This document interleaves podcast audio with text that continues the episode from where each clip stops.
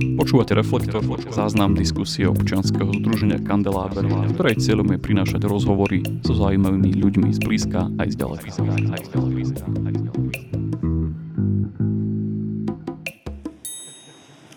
Dobrý večer. Je ma počuť aj tam vzadu, aj cez ten dážď. Tak budem sa snažiť. Vítajte. Moje meno je Jakub Lenart a toto aj napriek dažďu by mala byť uh, diskusný, diskusný večer Reflektor, uh, 23. v poradí. A dúfam, že sa tam pomestíte všetci, my sme tu celkom v pohode. A kebyže to je veľmi neúnosné, tak sa snažíme nejak spratať dovnútra, ale zatiaľ vyzerá, že, že to bude len na chvíľku. No, mm, dnešný večer bude taký spomienkový. Tá prvá spomienka, ktorú mám, je tá, že takmer presne pred 4 rokmi, 28. júna 2015, sme takto začínali s Reflektorom. Prvýkrát sme diskutovali. Bolo to ešte v kaviarni Humbuk, ktorá už neexistuje. Bavili sme sa o architektúre s architektonickým štúdiom 00. Je tu medzi nami niekto, kto tam bol vtedy? Tak 4 5 pamätníci. No a uh, niečo také budeme uh, mať aj tému dnešného večera, budeme spomínať. Uh, konkrétne na 20. a 21. júl 1969, keď sa stala taká úplne že šialená vec, uh, že človek uh, pristal na mesiaci. Uh, ďakujem svojmu ex-spolumoderátorovi, a rovno sa opýtam podobnú otázku. Je tu medzi nami niekto, kto si pamätá uh, ten rok? Áno, dvaja, dvaja pamätníci, traja. Dobre. Tak potom uh, v druhej časti budeme mať taký priestor na otázky, tak môžete uh, možno, že namiesto položenia otázky aj si zaspomínať, že ako ste to vtedy vnímali. No a ja som rád, že uh, aj napriek dažďu tu máme hostia z ďalekej Bratislavy, ktorým je Jakub Kapuš. Jakub, vítaj. Poprosím potlesk. Ďakujem za pozvanie. Uh, Jakub je prvýkrát v Bardiove a hneď takto uh, nezvyčajné. Jakub, ja som si všimol, uh, ešte predtým, než ťa predstavím, takže um, že si skákal tento týždeň z lietadla padákom. Je to pravda? Hej, robím takéto blbosti občas a minulú sobotu som skákal. No. Bol to prvýkrát? Prvýkrát, hej, som si to chcel vyskúšať. A prečo? Uh, mám taký nejaký zámer, že chcem si vyskúšať uh, alebo osvojiť všetky skily, ktoré by mal mať uh, kozmonaut alebo astronaut. Takže už uh, mám potápacký kurz za sebou, aby som proste sa s tým nejakým prostredím zžil a tak. No a teraz som, chcem si spraviť aj pilotný kurz, ale chcel som si vyskúšať teda aj voľný pád, teda ten pocit a vôbec, že ako to budem celé zvládať, takže, takže preto. Aké to bolo? Odpadol si? Prvá fáza bola celkom fajn, ale potom už úplne na konci, keď už vlastne už sme sa len tak kochali a pomaličky sme klesali, všetko najhoršie bolo za nami, tak asi som bol moc kľudný. A ten pilot e, sa rozhodol, že mi to trošku teda ozvláštni, lebo som nekričal ani nič, nejaký som bol toto. Tak e, zatiahol za tú šnúru a dostal nás do takej vývrtky, do takej prudkej, že, že som teda na chvíľku zamdlel až z toho, že že mi krv odišla z hlavy, z mozgu a za, sa mi zúžil obraz a na, za chvíľ, na chvíľku teda som bol KO.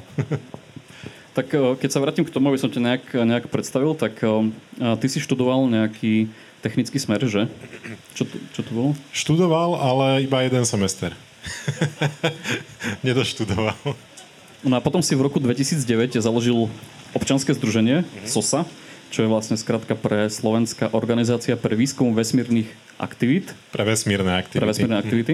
A potom ste mali taký projekt, že SK Cube. A to sa, na to všetko sa budem pýtať. A čo ešte by som spomenul, že máš nejakú technologickú firmu Space Manic. Áno. Áno. Robíme Dobre. satelity, áno. Dobre, tak uh, poďme, poďme pekne za radom. Uh, prvá veľmi dôležitá otázka je, či um, poznáš spoločenskú hru Terraforming Mars? Poznám, ale nemám ju. Nemám A hral si ju? A ani nehral, ale mám ju v to-do liste, takže snad sa k tomu dostane. Dobre, tak uh, poďme teraz už uh, k SOSE. Uh, čo je to teda tá SOSA? Um, ako, to vlastne, ako to vlastne vzniklo a čo v nej robíte? Ono to vlastne vzniklo tak, že my sme, teda najprv som bol sám, začal, bavil ma od malička jednoducho vesmír a výskum vesmíru. A čím som bol starší, tak tým viac som si uvedomoval, že to je proste niečo, čo chcem robiť celý život a chcem to robiť profesionálne. Ale ako chalan proste z Púchova, tak uh, uh, som tých možností veľa nemal. A začal som proste postupne robiť to, čo, som, to, čo sa dalo. Založil som napríklad portál Kozmonautika.sk a písal som tam ako články o tom, že prečo je výskum vesmíru dôležitý, prečo by ho malo robiť aj Slovensko a podobne. No a potom sme sa našli ako skupina takýchto podobných ľudí a to boli napríklad chalani, ktorí študovali napríklad v Prahe a chceli ísť napríklad na stáž do Európskej vesmírnej agentúry. A zrazu zistili, že nemôžu, pretože Slovensko nespolupracovalo s Európskou vesmírnou agentúrou a jednoducho veľmi rýchlo sme zistili, že, že máme všade tie dvere zatvorené a že pokiaľ sa tomu chceme venovať profesionálne, tak v podstate pre nás neexistuje absolútne žiadna možnosť tu na Slovensku. Teda myslím priamo tie kozmické technológie, družice a tak. No a vtedy sme sa tak nejak rozhodli, že s tým teda niečo spravíme, že nebudeme iba vyplakávať. A založili sme občianske združenie a vlastne ten prvotný cieľ bol, že dostaneme, alebo proste pomôžeme Slovensku, aby sa stalo súčasťou Európskej vesmírnej agentúry, aby ľudia ako my, ale aj slovenské firmy, slovenské veci sa mohli spolu podielať na veľkých európskych kozmických projektoch. takže vašou náplňou sú aj takéto prednášky a debaty, popularizácia vesmíru? Áno, samozrejme. My sme vlastne začali presne takto. Organizovali sme rôzne prednášky, workshopy, chodili sme prezentovať tieto naše aktivity na noci výskumníkov, vedecké veľtrhy, na jednoducho všade, kde sa dalo, sme sa snažili uh, rozprávať o tom, že prečo si myslíme, že, že je to potrebné. Ale veľmi rýchlo sme, to bol rok, to bol vlastne pred desiatimi rokmi, 10-12 rokov dozadu, No a vtedy, keď sme náhodou natrafili niekde na nejakého politika, nejakého poslanca, či už mestského, alebo toho, toho z parlamentu, alebo hocikoho iného, aj bežná verejnosť tomu mala také postavenie, že, že čo by Slovensko mohlo robiť, však to len NASA vo filmoch proste vypúšťa tam tie družice a pristáva na mesiaci a že my ako taká malá krajina, prečo by sme do toho vôbec mali dávať nejaké peniaze a vôbec, že prečo by sme to mali robiť. A vtedy vlastne to bol jeden z tých popudov, prečo vznikla aj myšlienka vytvoriť alebo postaviť a vypustiť do vesmíru prvú slovenskú družicu, pretože sme jednoducho chceli všetkým týmto ľuďom ukázať, že, že, že sa to dá, že to vieme robiť aj na Slovensku takéto veci a že tu máme strašne šikovných ľudí, ktorí sa nemajú e, kde uplatniť. Čiže a jednoducho chceli sme demonstrovať, že, že proste máme na to ako takáto malá krajina. Takže vtedy aj vznikla myšlienka tej prvej slovenskej družice. Tak tá družica sa vlastne volá SKQ. Mm-hmm. Mm, na čo to je dobré? Čo to robí? A v akom to je štádiu teraz? No, teraz odkiaľ to zobrať? Začníme na začiatku, že, že čo to robí? Čo to robí? Čo to robí? No, e, poviem to tak, že my keď sme na začiatku premyšľali o tom, že by sme tú družicu vypustili, tak jednu vec som povedal, ten jeden ten dôvod, prečo sme sa rozhodli do takého projektu pustiť. Ďalší bol ten, že sme chceli aj vychovať novú generáciu inžinierov. Teda sme sa rozhodli, že tú družicu navrhneme, vyrobíme, naprogramujeme, otestujeme, že jednoducho všetko spravíme sami doma, keby sami proste nekúpime nejaké hotové komponenty alebo tak, ale že to naozaj všetko vymyslíme sami, aby sme práve získali tie skúsenosti. A ďalším tým cieľom bolo vypustiť slovenskú družicu, lebo Slovensko vlastne od svojej samostatnosti nemalo žiadne vlastné teleso vo vesmíre, aj keď teda napríklad tu v Košiciach pracovali vedci na rôznych zariadeniach do iných družíc, ale ako vlastnú družicu naša krajina ešte nevypustila. No a v neposlednom rade sme chceli, aby to e, nebol iba taký nejaký pípajúci sputnik, ale aby vykonávala aj niečo zmysluplné. A to sa tiež podarilo. Vlastne tá družica odosielala z vesmíru k nám na Zem každý deň e, tisíce a tisíce dátových paketov, v podstate 300 rôznych e, údajov a bolo tam niekoľko technologických experimentov. Bol tam vedecký experiment v spolupráci s Českou akadémiou vied, ktorý bol zameraný na skúmanie vrchnej atmosféry alebo určitých javov vrchnej atmosfére Zeme a v magnetosfére Zeme. Vyvinuli sme niekoľko nových technológií, komponentov, senzorov. Dokonca už teraz potom, čo už vlastne e, misia skončila prvej slovenskej družice, tak teraz to od nás chcú kúpiť iní. Dokonca e, od jedného kolegu, čo vyrábal jeden konkrétny senzor a vyvinul a vyrobil, tak od neho tento senzor kúpila samotná Európska vesmírna agentúra do tých veľkých družíc a podobne. Čiže e, to, to, toto všetko v podstate tá družica vykonávala. A ešte by som možno povedal, že v podstate každý ten komponent, ktorý bol vnútri, bol svojím spôsobom experiment, lebo predstavte si, že partia chalanov, ktorí na začiatku mali 5 eur vo vačku, začne stávať družicu bez uh, hociakých predošlých skúseností, bez uh, toho, že by mali nejakého, niekoho, kto by ich viedol, lebo však kto by ich tu viedol, keď tu nikto žiadnu družicu nikdy nepostavil. Takže my sme 10 rokov na tom vlastne veľmi pracne uh, no, proste sme na tom 10 rokov pracovali a pracne si získavali všetky tieto poznatky. Takže, takže vlastne pre nás to bol aj taký malý zázrak, že, že vôbec v tom vesmíre fungovala. Tam bolo 10 tisíc rôznych súčiastok. Stavali sme to v podstate naozaj v šope a, a za takých podmienok, aké boli. No. Ako to vlastne vyzeralo? Ja si to predstavím ako nejakú kocku, ktorá má nejaké pichliače alebo tak niečo. Je to vlastne družica triedy, z eh, triedy nano satelitov, čiže veľmi maličkých družíc.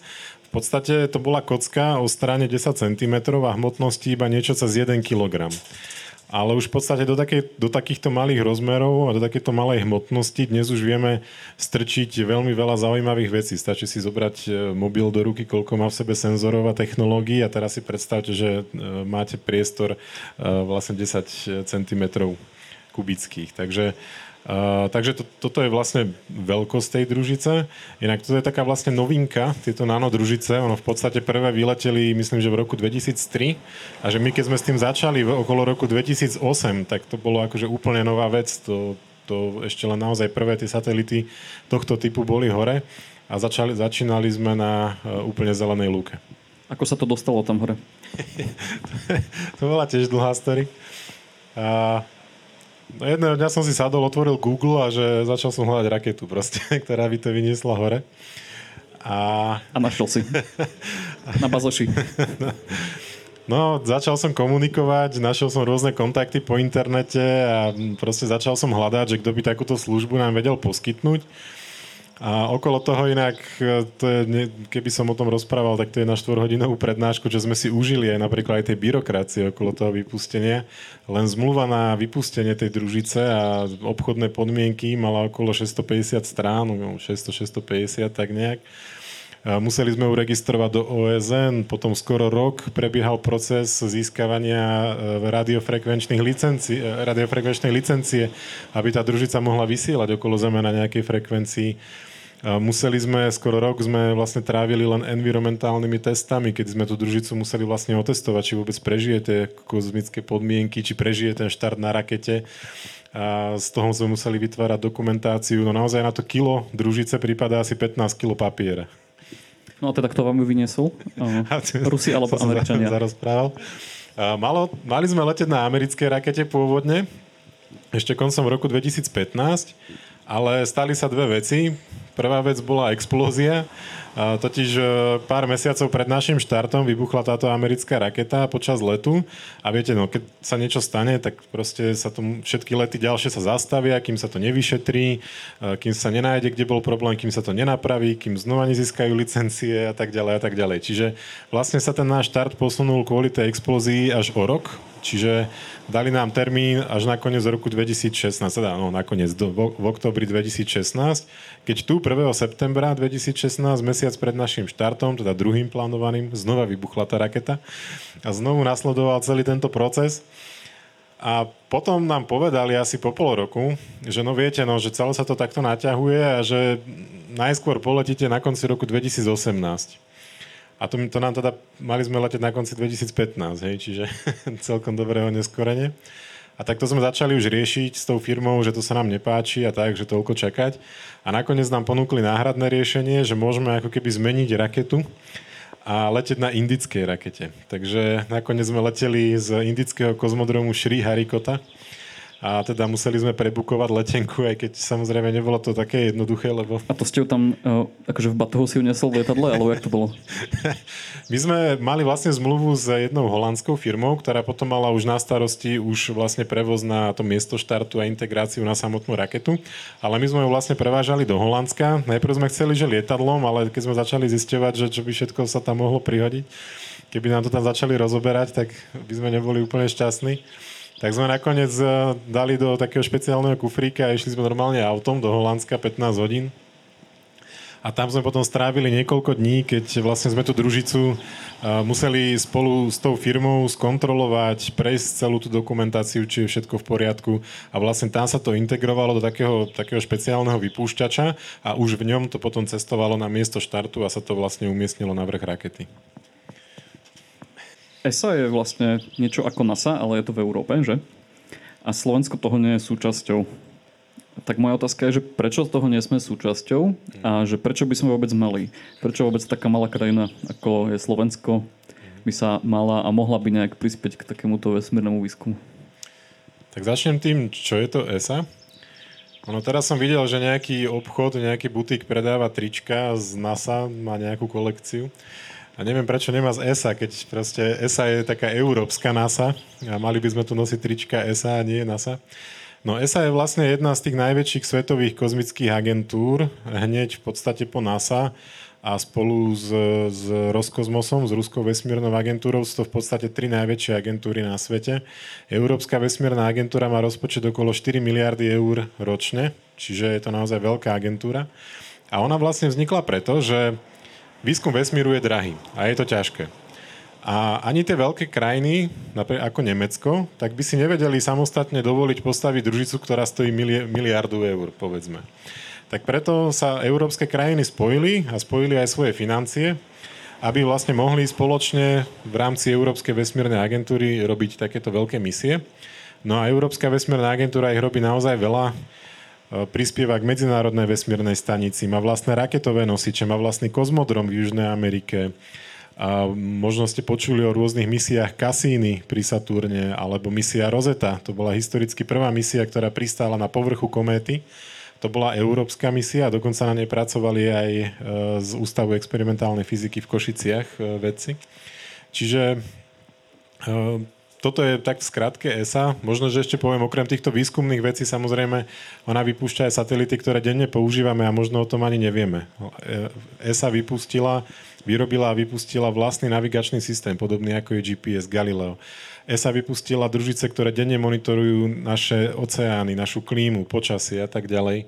Monitorujú možno aj požiare, polnohospodárstvo, našu bez, bezpečnosť. Čiže toto sú tiež veci, ktoré ESA robí a o ktorých sa ani nevie a, a využívame ich v podstate v našom dennom živote. No a teraz e, v podstate som možno, že už aj odpovedal na otázku, prečo by Slovensko malo byť súčasťou. V podstate Slovensko je jedna z posledných krajín, ktorá uh, nie je e, súčasťou ESA, čiže stále my ako ľudia šikovní aj slovenské technologické inovačné firmy nemôžu spolupracovať a často sa stáva, že odchádzajú potom do zahraničia, do krajín, ktoré sú členmi ESA, aby sa mohli na týchto veciach podielať. Uh, investícia do ESA alebo celkovo do kozmického výskumu je vysoko návratová ekonomická činnosť. Čiže tie krajiny do toho neinvestujú stovky miliónov, miliardy, preto aby sa niekto pozeral na Zem z výšky, aká je pekná, alebo z mesiaca na Zem, ale hlavne preto, že je to vysokozisková oblasť. Niekde sa hovorí, že jedno euro investované do kozmického výskumu sa vráti 6 násobne. Čiže, čiže to je taký ten ďalší dôvod. No a okrem toho vesmír samozrejme slúži ako inšpirácia pre mladých ľudí, aby zdvihli hlavy k oblohe a aby premýšľali o tom, čo je okolo nás, ako tá príroda funguje a jednoducho mali nejaký taký dobrodružný vzor, alebo tak nejak to nazvem, a, a nejakú inšpiráciu. Takže dobrodružstvo, inšpirácia, nové informácie, veda, výskum a veľký ekonomický prínos. Budeme mať teda to 50. výročie pristáte na mesiaci, ktoré ináč e, beží, jeho záznam beží tam na chodbe, môžete si potom pozrieť. A aký je to príbeh e, tohto, tohto letu? E, kto s tým prišiel? A moja otázka, ktorú sa budem veľakrát pýtať dnes, je, že na čo to bolo dobré? Dobre, tak zase od začiatku.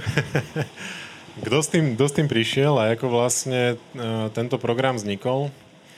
podstate s tým prišli sovieti, keď ako prvý vypustili do vesmíru prvú umelú družicu Zeme, Sputnik 1, v roku 57. A vtedy Amerika a vlastne celý svet pochopil, o čom to je. A strašne sa vtedy všetci zlakli A potom, čo sovieti začali získavať ďalšie úspechy, ako je prvý živý tvor e, vo vesmíre alebo na orbite, e, prvý človek, prvá žena a tak ďalej, jednoducho získavali všetky prvenstva sovieti, tak potom si povedali Američania, že jednoducho toto už nedoženieme a aby sme, aby sme boli v niečom prvý, tak musíme si dať cieľ o mnoho vyšší a teda určili si dať cieľ mesiac. A aby sa dostalo ľudstvo na mesiac, tak muselo vyvinúť úplne nové technológie a muselo v podstate začať celý ten vývoj od začiatku. No a vlastne mne to príde úplne úžasné, keď si predstavíme, že len v roku 1903 sa prvýkrát ľudstvo odputalo od Zeme, kedy bratia Wrightovci na pár sekúnd na tom lietadle vzlietli a zase pristáli. V roku 1961 prezident Kennedy mal ten známy prejav o tom, že do konca 10 ročia pristaneme na mesiaci nie preto, že to je ľahké, ale preto, že to je ťažké a tak ďalej. No a to povedal v dobe, keď Američania nemali na orbite ešte žiadneho človeka. Oni ešte, ne, oni ešte ani nedoleteli na orbitu Zeme a on už hovoril, že do konca 10 ročia, čo bolo necelých 9 rokov, že budú stať na, na, na mesiaci. A im sa to skutočne za tých 9 rokov podarilo, vyvinuli všetky tieto technológie a, za, a v roku 69 sa im podarilo pristáť na mesiaci. Takže to bolo k tomu, že, že prečo. Čiže bol tam ten, ten boj medzi, studená vojna, boj medzi východom a západom a z toho to tak nejak celé vyplynulo, ale samozrejme nebolo to len to, bolo to aj o posúvaní vôbec ľudských možností, o posúvaní ľudstva dopredu. A teraz som asi zabudol zvyšné otázky. že na čo to bolo dobré teda? Možno, že okrem toho politického prinieslo to vôbec e, niečo? Ten, ten prvý let? Čo?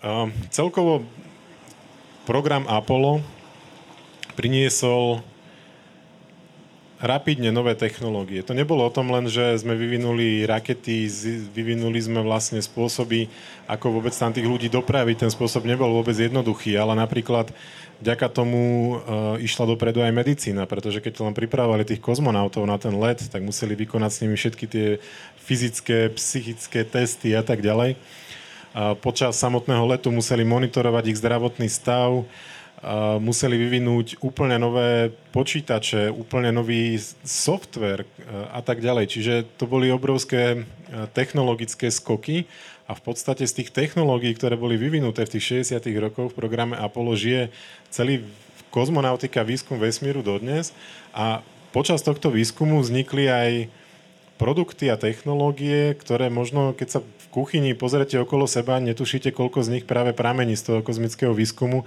a pre, práve aj z toho programu Apollo. To sú rôzne materiály, rôzne, rôzne zariadenia a tak ďalej, ktoré majú práve pôvod e, v tomto výskume. Čiže opäť, tá, tá návratnosť je tam v tomto zmysle obrovská. Ja som si v rámci prípravy na túto debatu pozrel predvčerom film First Man a to je vlastne o Armstrongovi a o lete na mesiac. A keď som videl tú raketu, tak eh, mne to pripadalo, že, že to je ako Trabant. Že to je úplne všetko mechanické, samé šrubky. A, a hovorí sa, že vlastne náš mobil, eh, ktorý bežne máme teraz eh, vo vrecku, nejaký smartfón, takže má väčší výkon než tie počítače, čo tam bežali. No je to, to tak? miliónkrát. Neviem presne ten rád teraz, ale to, to je akože tá bežná kalkulačka, čo dnes dostanete niekde iba ako reklamný darček, čo vie plus minus krát deleno, má viac pamäte, ak mal ten počítač vtedy. Čiže to je úplne rapidne, eh, dnes, dnes sme úplne inde, čo sa týka tejto výpočtovej techniky. Inak minulý rok eh, v lete sa mi podarilo dostať do Kennedyho vesmírneho strediska a tam je práve jedna, z týchto, jedna raketa Saturn 5 vlastne položená horizontálne v jednej takej obrovskej hale, kde človek vlastne má možnosť e, si ju pozrieť naozaj zo všetkých strán a nie je to len nejaká maketa. Táto, táto raketa mala skutočne letieť, tam, ktorá, to je, ktorá je tam zobrazená, čiže je to naozaj proste ona. A to je jeden z mojich najsilnejších zážitkov, ktorý som tam mal, lebo oni najprv nás doviedli do takej riadiacej miestnosti, ktorá, tam boli tie pôvodné pulty, ktoré používali v tých 60 rokoch a nám tam nasimulovali štart tej rakety, sme tam ako keby mohli priamo sedieť a sledovať tie monitory a tak. A potom nás pustili do tej haly a ja som sa ocitol pri tých motoroch a naozaj som 15 minút stál s otvorenými ústami a pozeral na to. To bolo tak obrovský kolos, také niečo neskutočné, že, že mňa, to, mňa to vtedy tam skoro posadilo.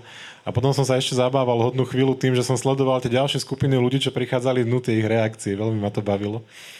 A väčšia raketa dovtedy nebola vyrobená. Teraz sa už na nejakých pracuje, ale ešte stále neexistujú. No, bolo to, bolo to zážitok. Mm, vtedy to bolo veľmi náročné a môžeme povedať, že teraz, keď sa teda plánujú nejaké ďalšie lety, že to bude hračka oproti tomu? Alebo stále je to také, stále je to výzva? Víte, hovoril som o tej družici, že dvakrát nám vybuchla raketa pred štartom, čiže to napoveda niečo o tom, že ten kozmický výskum je, alebo tie lety raket sú bežnejšie, len myslím, že teraz v priebehu týždňa ich letí asi 5 rôznych. Z Ameriky, z Indie, z Číny, z Ruska a tak ďalej. Ale uh, určite, určite to nie je bežná vec. Elon Musk, majiteľ spoločnosti SpaceX, taký známy, on má také, takú vetu, hovorí, že space is hard, že vesmír je ťažký. Naozaj aj v tej našej družici bolo 10 tisíc súčiastok a stačilo, že by jedna zlyhala a je po celej misii. A to isté platí aj o tých raketách. Tam zlyhá jeden z 5000 senzorov a môže proste raketa kvôli tomu havarovať a zlyhať. Takže je to stále veľmi náročné a stále veľmi nebezpečné, ale samozrejme e, nie tak, ako to bolo v tých časoch kedysi. Keď sovieti robili tie svoje prvé lety, tak e, tam bola väčšia šanca, že tí ľudia sa nevrátia, ako sa vrátia. Takže e, tam sme sa samozrejme už niekam posunuli. A dokonca ja si myslím, že dnes až niekedy príliš sa dbá na tú bezpečnosť pri kozmických letoch, že ako keby mm, všetko veľmi ide pomaly a veľmi stagnuje kvôli tomu, že ako keby sa bojí, bojíme uh, spraviť ten, ten ďalší krok. Ono ja to veľakrát porovnávam aj s tými objavnými uh, výpravami 14., 15., 16., 17. storočí, keď sa ľudia vydávali na more, aby objavovali nové kontinenty, tak e, vtedy sme to riziko boli ochotní prijať a dokonca aj v tých 60 rokoch sme ich boli, boli ochotní prijať a dnes ako keby, ako keby to nevieme. No. Tak to len taká vsúka. Mali sme teda ten rok 69 a potom následovali nejaké ďalšie lety na mesiac. Opäť to boli Američania a párkrát to tam otočili. Prečo sa tam potrebovali vrátiť? A kedy bol vlastne ten posledný let? Ten prvý bol v roku 69 a ten posledný bol v roku 72. A ten prvý, ktorý pristal na mesiaci, bol Apollo 11. Predtým ešte bolo napríklad aj Apollo 8 alebo Apollo 10, ale tie, tie posádky nepristáli, tie len keby obleteli okolo mesiaca a vrátili sa späť. Napríklad, ale Apollo 8 oslavilo 50 rokov presne na štedrý deň e, minulý rok. A, tak to bola misia, kedy vlastne ľudstvo prvýkrát sa dostalo k mesiacu a tí, a tí kozmonauti pozerali na ten mesiac vlastne z veľkej blízky a práve e, na štedrý deň tam aj taký preslov malý od mesiaca, to boli tiež také veľmi silné chvíle a to boli veľmi dôležité misie, ktoré vlastne umožnili potom tým ďalším, aby tam pristáli. A teda Apollo 11 bola prvá, potom nasledovalo samozrejme Apollo 12, Apollo 13, tá je tiež známa, bohužiaľ nechválne, pretože tam došlo k tomu známemu problému a odtiaľ je tá známa veta Houston, máme problém. A kedy, kedy tam došlo v podstate k výbuchu na tej kozmickej lodi a tá posádka, tá misia bola ohrozená tak, že v podstate je veľký zázrak, že sa podarilo dostať tých ľudí späť na Zem. To, to je ako jeden, sa hovorí o tom ako jeden z najväčších úspechov kozmonautiky, že vtedy vôbec Apollo 13 sa vrátilo späť. No a vlastne posledná bola 17 a v roku 72. Mimochodom veliteľ Apollo 17, posledný človek, čo do, doposiaľ stal na mesiaci, bol e, astronaut Eugene Cernian, po slovensky Černian, pretože jeho starí rodičia pochádzali zo Slovenska a z Česka a on dokonca aj v podstate už krátko po tom lete, niekoľko mesiacov po tom lete, prišiel do Československa a odovzdal československú vlajku, ktorú mal so sebou na mesiaci a môžete ju teraz vidieť na, v Ondrejove na observatóriu, tak opäť len taký odskok. No a prečo ľudia už tam ďalej nelietali? Nemalo to skončiť 17 tie misie mali pokračovať po 20 a ešte aj ďalej, ale politici, ktorí samozrejme rozhodujú o tých peniazoch, či ich na to dajú alebo nedajú, tak uh, jednoducho povedali, že už sme tam boli, už sme prví a prečo by sme tam teda v tom pokračovali, čo teda sa ukázalo ako celkom chyba. A pretože tie misie mohli priniesť toho veľmi veľa. Tie ďalšie misie, ktoré tam boli, boli o mnoho, keby vždycky sa išlo ďalej a ďalej. Tá prvá misia tam bola v podstate len pár hodín. Tie posledné misie tam už boli 3 dní. Už tam mali so sebou rovery, také, také vlastne autička, po ktorých tam vozili a už vedeli skúmať aj široké okolie. A tie, na tej poslednej misii už letel aj prvý vedec, uh, Harrison Schmidt, ktorý vlastne dovtedy tam lietali len keby bojoví piloti a už tam bol vlastne prvý vedec a priniesol odtiaľ úžasné geologické objavy, ktoré vlastne priamo na povrchu mesiaca on objavil. Takže, takže malo to ten vedecký prínos, malo to ten technologický prínos, len prišlo tamto politické rozhodnutie, že jednoducho už sme boli prví a už do toho nebudeme investovať toľko peňazí, tak sa to postupne začalo sekať a začali Američania uvažovať o tom, že, že čo ďalej. A vtedy vlastne prišli raketoplány, ale to je iný príbeh. Počasie sa nám umúdrilo. Keď eh, pozerám do svojich poznámok, tak eh, mám tu aj rozmočené niektoré. Ešte otázka k mesiacu. Plánuje sa teda nejaká ďalšia, ďalšia misia? A prečo po toľkých rokoch sa teda rozhodli ísť do toho znova? Čo si od toho sľubujú? A, a počul som aj niečo o nejakej základni, že či to je pravda. No, opäť musím premyslieť, že kde začať, lebo je to široká, široká téma. No, ono v podstate, keď ľudia pristali na mesiaci, tak sa hovorilo, že to bol začiatok 70 rokov, takže v 80 rokoch už ľudia budú na Marse a podobne. Len e, bohužiaľ k tomu nejak nedošlo. Bolo to práve tými politickými rozhodnutiami, bolo to tým, že e, vždy, keď sa zmenil americký prezident, tak zrušil všetko to, čo vymyslel ten predošlý a začalo s tým nový, s niečím novým. Len bohužiaľ takéto projekty sa plánujú na 15-20 rokov dopredu a nemôžeme každých 5 rokov meniť e, ten, ten plán. No a vtedy vlastne prijali Američania takú nejakú tak, tak nejaký nový plán, že jednoducho nebudú sa sústrediť na mesiac, na Mars, že budú vyvíjať ten návratový prostriedok, aby sa mohli jednoducho dostávať na orbitu, vynášať tam satelity, vrácať ich späť a tak ďalej. Čiže vtedy sa vlastne začal vyvíjať raketoplán a kozmonautika sa vydala úplne iným smerom. Bolo niekoľko pokusov o reštart tohto mesačného programu v podstate Bush starší, Bush mladší, všetci mali ako keby tu vlastný program, že znova vrátime tých Američanov. Teraz má Trump tiež taký, uvidíme, či ho zvolia, či to bude pokračovať alebo nie. A už niekoľkokrát teda už sa začalo znova vyvíjať ten, tie rakety a tie kozmické lode a potom sa to zase stoplo no a bolo to tak všelijak. No a vlastne od toho roku 72 sa ľudia nedostali ďalej ako na nízku orbitu Zeme. Nízka orbita Zeme je tam, kde lieta vesmírna stanica okolo 400 km nad, nad povrchom. To je ako odtiaľto do Bratislavy. Hej? To proste, to je nič. A za, od roku 72 sme sa nedostali ďalej, ako týchto 400 km od Zeme. No a momentálne sa mesiac začína zase dostávať e, do kurzu a veľké agentúry, napríklad už dnes aj čínska, indická, za pár dní poletí indická veľká misia eh, na, na mesiac. Tento rok tam letela aj čínska, ktorá pristála ako prvá na odvratenej strane mesiaca. Prichádzajú komerčné firmy so svojimi vlastnými programami, so svojimi vlastnými raketami, ktorí chcú budovať eh, na mesiaci a neskôr na Marse základne a tak ďalej.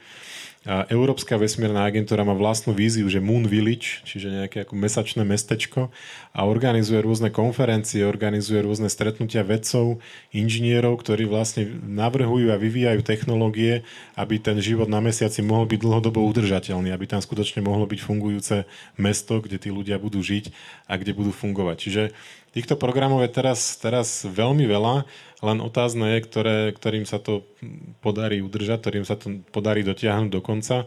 Osobne uvidíme, ako dopadnú tie americké firmy, ale trošku osobne typujem, že ďalším človekom na mesiaci by mohol byť Číňan.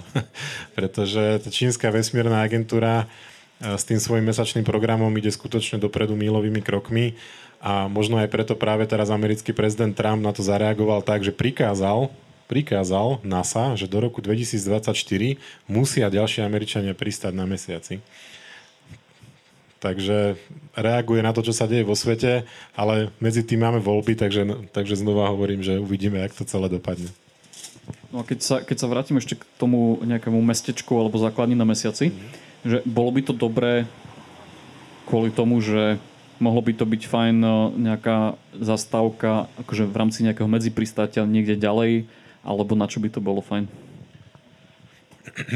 Uh, nielen, na, nielen ako medzipristátie, určite aj to, keď už budeme mať základňu na mesiaci, tak o mnoho jednoduchšie sa z tejto základne budeme vedieť dostávať ďalej do slnečnej sústavy, napríklad na Mars. Ale vrajím, není to jediný dôvod. Ten dôvod je samozrejme vedecký, technologický, opäť je tam aj ten ekonomický prínos a práve e, výskum toho, ako udržať ľudí pri živote na mesiaci a na Marse dlhodobo, znamená, že vlastne musí, musia vzniknúť nejaké technológie, ktoré napríklad umožnia E, ťažiť vodu priamo na mesiaci alebo ťažiť vodu priamo na Marse. A teraz, keď budeme mať zariadenie, ktoré dokáže proste z toho, z tej púšte, ktorá tam je, nejak dos- vytvoriť vodu, tak tieto zariadenia potom môžu veľmi dobre slúžiť aj tu na Zemi. Čiže tam sa jedná o ten technologický transfer uh, vlastne z vesmíru smerom na Zem. Zrovna teraz aj v aute som o tom čítal, India má obrovský problém uh, so suchami, s nedostatkom vody. To sú proste problémy, ktoré aj kvôli, tým, kvôli tej klimatickej kríze, ktorú prežívame, budeme musieť riešiť a práve kozmický výskum a kozmické technológie nám na to môžu dať odpoveď. Čiže e, ten vesmírny výskum vlastne nám pomáha potom tu spätne na Zemi. Čiže to je jeden z dôvodov. A pre mňa ten najdôležitejší je ten, že keď, no poviem to takým citátom, vlastne Konstantín Ciolkovský, čo bol ruský vedec na prelome 19. a 20. storočia, ktorý vlastne vymyslel tú slávnu Cielkovského rovnicu, vďaka ktorej lietajú rakety, tak e, povedal, že, že Zem je kolíska ľudstva, ale ľudstvo nemôže väčšine zostať v kolíske. Čiže je to opäť aj o tom posúvaní ľudských možností, o, o, o posúvaní možného dopredu. Mám takú otázku, ktorú som možno mohol začať, ale už keď sme tu takto v polke. Um, prečo vlastne musia letieť do toho vesmíru ľudia? Že nestačilo by nám, keby, keby to boli sondy, ktoré ak vybuchnú, tak vybuchnú, ktoré bezpečne zozbierajú vzorky, pošlú snímky, natočia videá, pochodia si tam. Prečo, prečo máme tých astronautov?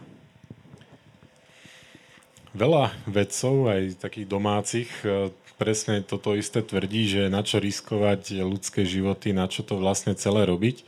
Ale zase by som mohol argumentovať už tým, čo som, čo som tu všetko povedal. Tým, že tam posielame ľudí, potrebujeme veľmi dobre pochopiť, ako človek funguje.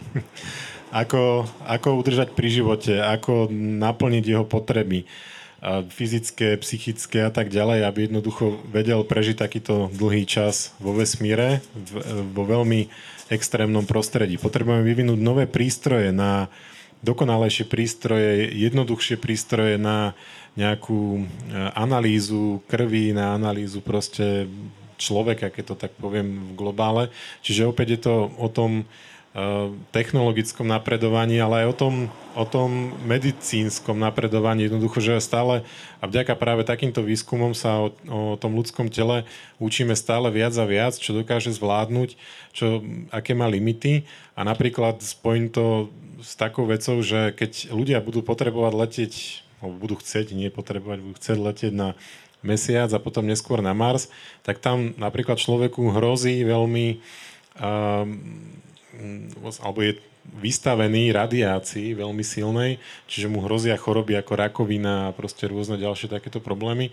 A vlastne keď skúmame to, ako ten človek, ako, ako, ako vlastne ho zachrániť od tohto, tak vlastne skúmame aj to, ako potom liečiť tých ľudí tu na Zemi. Čiže je to, je to jednoducho stále takto, takto prepojené. A samozrejme je iné, keď sa tam postaví na povrch iného kozmického telesa ľudská noha alebo iba nejaká robotia noha a, a práve aj ten prípad o tom, to z toho Apollo 17, ktorý som spomínal, že tam letel prvý vedec a spravil tam úžasné objavy, tak jednoducho, keď tam stojí ten človek, ktorý má celý ten aparát, ten mozog a pozerá okolo seba, tak dokáže úplne inak vyhodnotiť tú situáciu, úplne inak uh, jednoducho uh, analyzovať to prostredie okolo seba. Čiže to, čo dokáže človek nikdy v plnej miere nedokážu nahradiť roboty. Teda môžeme sa baviť o veľmi vzdialenom sci-fi, ale v najbližších 100 rokoch určite nie. Dobre, tak uh, pomaličky sa dostávame k Marsu, uh, k mojim otázkam ohľadom uh, misie na Mars, ale predtým by sme si dali takú 10-minútovú pauzu, tak môžete ísť na vecko, môžete sa ísť osušiť, dať si nejaký drink hore.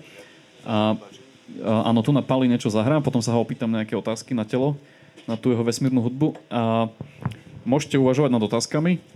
Ja už mám ich len zo pár a potom dáme priestor vám a budete sa môcť aj vy opýtať, takže, takže pauza.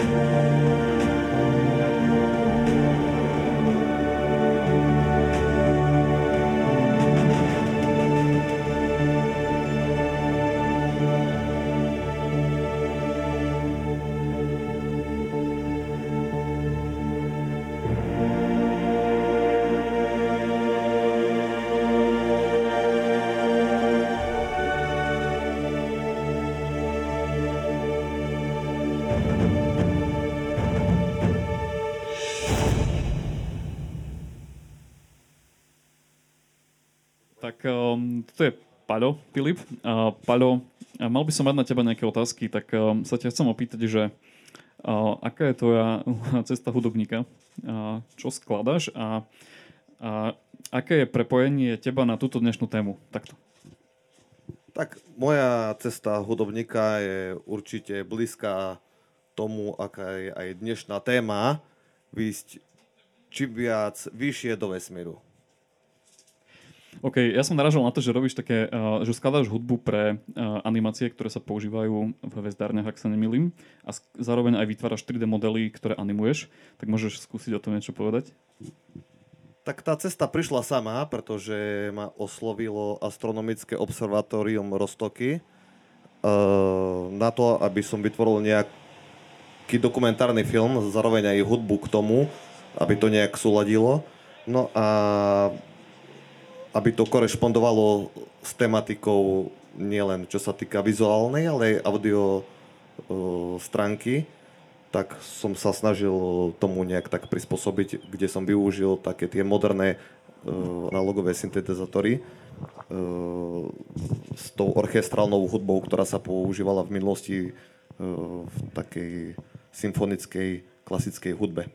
Čiže toto, čo sme teraz počuli, tak to si použil vlastne v rámci tých uh, soundtrackov k, tý, k tým vesmírnym témam? Áno, to je jedna z tých vzoriek. Bolo ich viacej. No a takto by som to dokázal akože nejak uh, preniesť z tej vizuálnej stránky na tú zvukovú. Tak ešte nám zahraš niečo na záver a to bude tiež takéto vesmírne? No, môžem, hej. Dnes som na to tak naladený. Dobre, ok, už nebudem Keďže... trápiť. Dobre, tak ďakujeme. A teraz prevezmem mikrofón, vezmem ho sebe a dám druhý hostovi. Nech sa páči.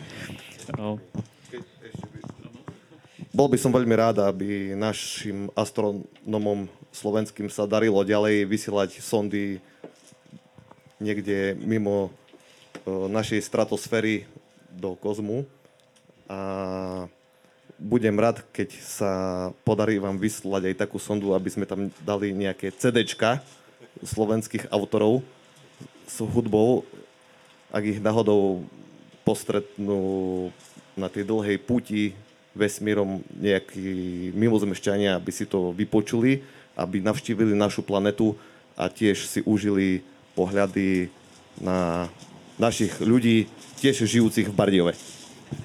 Vďaka, Ďakujeme. Zaslúži to potlesk.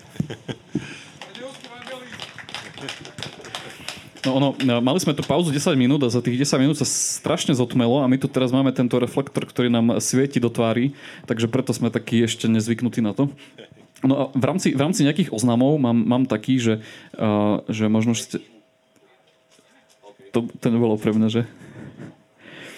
Máme taký oznam, že, že, že tam pri takom stolčeku sa vyberá vstupné, tak ešte ak, ak sa vám to nepošťastilo, tak môžete sa tam prihlásiť dobrovoľne.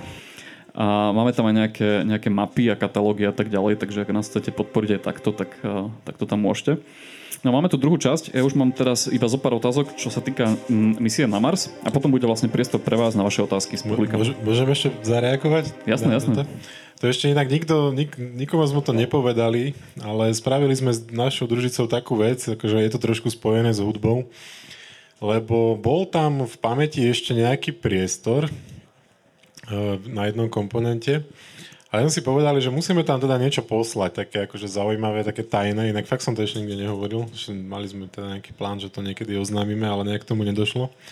No a vlastne uh, to bolo koncom roku 2015, keď, alebo začiatkom roku 2016, keď zomrel David Bowie a robili sa uh, také spomienkové akcie po celom svete. A jedna oficiálna sa konala aj tam pri Bratislave. No a bol tam taký nejaký prístroj, ktorý, keď tam ten človek prišiel a zmačkol, tak mohol nahrať nejakú správu pre Davida Bowieho. No a my sme potom spravili samozrejme nejakú selekciu, lebo nie všetky sa dali poslať do vesmíru.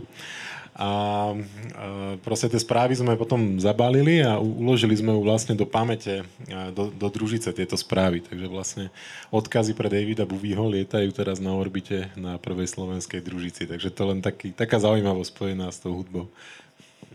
A mňa napadla taká zaujímavosť, že NASA v rámci toho výročia, ktoré máme, toho 50. výročia pristátia na mesiaci, tak vyzvala ľudí, ktorí, ktorí si na to pamätajú, aby zaslali svoje spomienky v nejakej forme videa alebo textu práve im na ich špeciálny web. Takže ak máte tie spomienky, tak môžete poslať to aj rovno do NASA. No a teraz sa dostaneme k Marsu. Pozriem sa, že čo tu mám. Prečo vôbec uvažujeme o lete na Mars? Na čo nám to bude dobré? No, prečo Mars? Uh, pretože je to v podstate okrem Zeme asi pre človeka najprivetivejšie miesto v slnečnej sústave. Uh, je, keby z tých planet, ktoré máme k dispozícii okolo nás, tak je taký, taký akože najviac hm, naj, najľahšie obyvateľný pre človeka, aj keď tie podmienky na ňom sú veľmi drsné. V podstate na povrchu je jedna tisícina atmosféry, ktorú máme tu pri Zemi, čiže je to, je to v podstate z našeho pohľadu už takmer vákuum a nemá magnetosféru, tí astronauti tam budú e, v podstate v neustálom ohrození práve kvôli tomu kozmickému žiareniu, kvôli radiácii a kopec ďalších, ďalších iných problémov. Napríklad na takú Venušu by to bolo krátšie, ale vieme, že tam na povrchu máme niekoľko stoviek stupňov Celzia a to by nebolo úplne zdravé. Aj keď sa uvažuje o tom, že eh, by vlastne ľudia nelietali na povrch Venuše, ale iba do jej atmosféry, pretože v určitej výške je tlak rovnaký ako na Zemi a aj tá teplota je tam veľmi privetivá, akurát trošku je tam v tej atmosfére kyselina sírová, ale iba trošku, takže to by sa nejak dalo vymysleť. no, čiže to je, to je dôvod, prečo vlastne Mars je hneď po mesiaci takým, takým logick, logickým cieľom. No a teraz premyšľam, čo by som povedal iné, jak som už povedal. Čo, čo je možno e, výzva iná oproti mesiacu, e, ten Mars? Možno, že okrem tej vzdialenosti, že keď tam ten kozmonaut príde, mm-hmm. s mhm. čím sa musí vysporiadať? Tá vzdialenosť je veľmi dôležitá, lebo mesiac je ako keby za rohom. Tou, tou najväčšou raketou tam ľudia doleteli za 3 dní a za 3 dní späť, čiže to je taký týždenný výletík v pohode. Ale keby sme chceli leteť na Mars, tak v podstate tá cesta tam trvá okolo 8-9 mesiacov a to isté späť. Ešte nejaký čas e, musíte stráviť na povrchu. Keď chcete pristáť, tak musíte prekonať e, väčšie problémy ako pri mesiaci, pretože Mars má síce veľmi riedku atmosféru, ale má. Takže musíte s tým počítať, že keď budete pristávať, tak už vlastne musíte mať nejaký tepelný štít a proste je tam, sú tam o mnoho väčšie technologické problémy. Musíte počítať s tým, že keď sa niečo stane, alebo len budete chcieť poslať nejakú správu na Zem, tak budete musieť čakať 30 minút na odpoveď, lebo pošlete správu na Zem, 15 minút bude leteť k Zemi a ďalších 15 minút späť, čiže e, pri mesiaci je toto stále OK, to je do, do jednej sekundy, tam je to opozdenie, čiže to sa môžeme rozprávať ešte v podstate tak ako teraz, real time. Ale pri Marse to už, to už nejde, Čiže to sú všetko také tie technologické problémy, tie, tie, ktoré ich budú čakať na povrchu, som niektoré spomenul. Budú si musieť so sebou niesť technológie na získavanie paliva, aby sa mohli dostať späť na Zem, pretože ono je dosť problematické niesť si palivo na cestu tam a niesť si palivo aj na cestu späť. To je práve tá cieľkovského rovnica, že môžete mať viacej paliva, ale tým potrebujete väčšiu raketu a keď máte väčšiu raketu, zase potrebujete viacej paliva a tak to môžete ísť vlastne do, do nekonečna. No a veľmi dôležitý aspekt, ktorý sa týka výskumu Marsu, je, je ľudská psychológia. Ono existuje veľa, už momentálne existuje na Zemi veľa takých simulovaných misií na Mars. Dokonca naša kolegyňa Miška Musilová je momentálne na Havaji na jednej takej simulovanej misii kde vlastne skúmajú, ako tí ľudia dokážu po takú dlhú dobu, uzavretí v jednej malej konzerve, spolu vlastne existovať tak, aby sa tam vlastne nepozabíjali, aby, aby nemali tú ponorkovú chorobu, ako vlastne tú posádku vybrať, ako, ako vybrať tie typy ľudí, tie osobnosti, aby spolu si nejak tak sadli, aby takúto dlhú dobu v takomto prostredí, predstavte si, že ste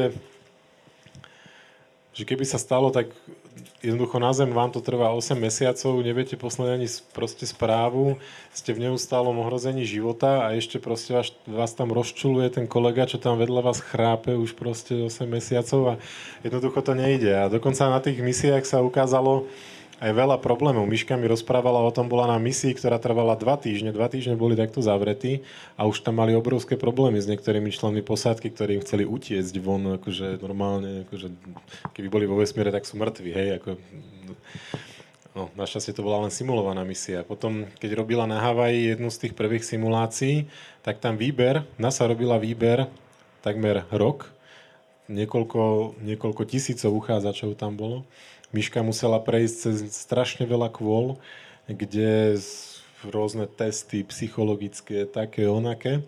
Až teda vybrali posádku a, tá, a misia skončila po prvom týždni, mala trvať 8 mesiacov kvôli, kvôli problémom, ktoré tam, ktoré tam boli priamo. Takže toto je tiež veľmi tak, tak, taký problém, ktorý teraz vedci skúmajú, že vlastne ako, ako toto vôbec vyriešiť, aby tí ľudia tam prežili nie po fyzickej, ale po tej psychickej stránke. No teraz si to skúsim tak laicky predstaviť, že teda vystúpim z tej rakety na tom Marse a teraz čo? Čo sa tam bude diať. Čo sa tam bude diať, áno. tak to záleží od konkrétnej misie. Každá krajina môže mať iné priority.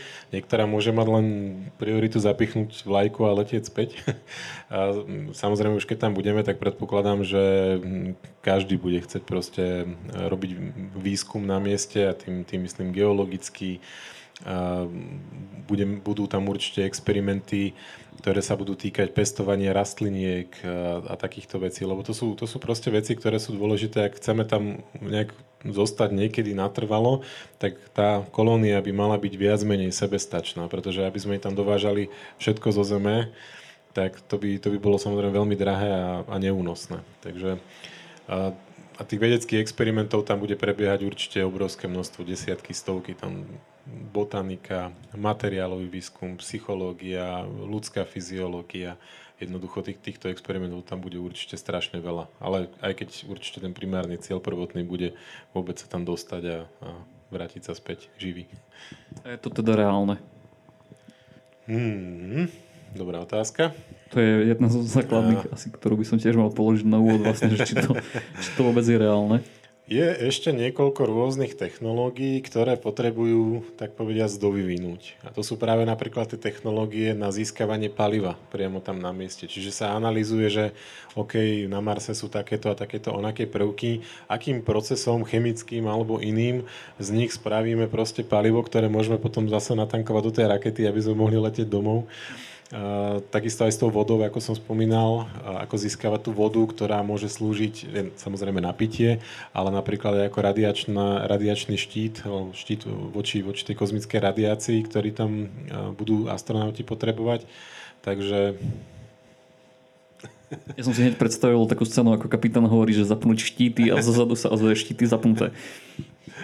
A a teraz mi samozrejme vypadla otázka, ktorú som chcel vlastne, ktorú som chcel nadviazať na teba. Dobre, uh, terraformácia. Je to reálna vec?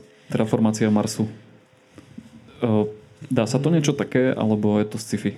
No, v podstate teraz uh, Venúšo formujeme Zem, čiže pretože to, čo vlastne spôsobuje momentálne ľudstvo, to, čo, to vypúšťanie CO2 uh, do atmosféry, tak v podstate sa predpokladá, že nejaký takýto proces prebehol v minulosti aj na Venuši a preto je teraz jej povrch neobyvateľný a je tam niekoľko stoviek stupňov Celzia.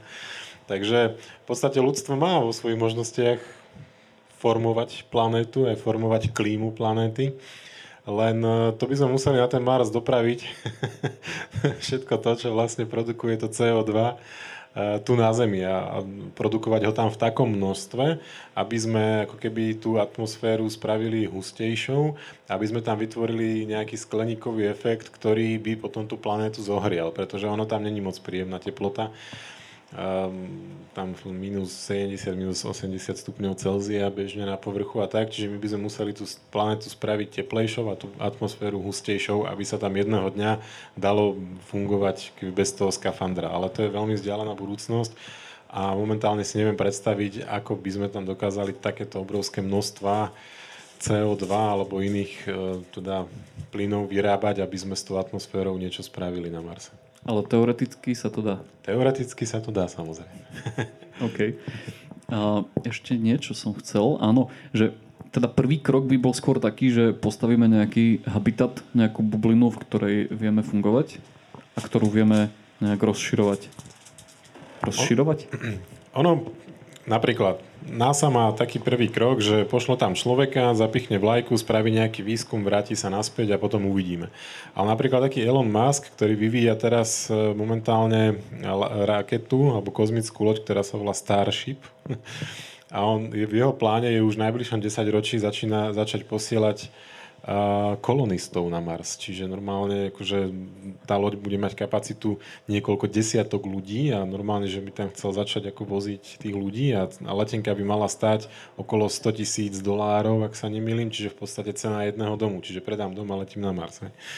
Takže ono, ono sa vlastne uvidí, ktorý z týchto nápadov, ktorý, ktorý z tých projektov to dotiahne do konca a podľa toho aj uvidíme, ako bude vyzerať ten, ten výskum Marsu, či to bude také, ako pri tom mesiaci, že tam priletíme, povieme, že sme tam boli a ďalších 50 rokov tam nepôjdeme, alebo či e, sa vlastne ujmú takéto vízie, tak, alebo proste vízie takýchto, takýchto ľudí, ako je ten Elon Musk, že skutočne poďme to robiť od začiatku vo veľkom, poďme tam voziť tých ľudí po desiatkách, správame tam prvé mesto, proste pozemské na Marse a, a začneme naozaj tú planetu nazývať svojim druhým domovom. Takže to sú také otvorené otázky, tých projektov je viac a v najbližší, už možno v najbližších rokoch uvidíme, ktoré z nich sú životaschopné a ktoré nie je to fajn z tvojho pohľadu, že takí ľudia ako Musk, že v podstate nejaký súkromník, boháč uh, hrá tie vesmírne preteky? Že vôbec vstupuje do, do atmosféry? Je to veľmi fajn. Nebyť Elona Muska, tak dnes je to veľká nuda, čo sa týka kozmického výskumu. Pred desiatimi rokmi, keď prišiel s tým, že ja postavím raketu, ktorá bude znovu použiteľná, tak sa všetci smiali a chytali za hlavy, že to je nemožné a prečo by to vlastne niekto robil. A dnes je to už úplne bežná vec. E, tie rakety on naozaj dostáva naspäť a znova ich používa.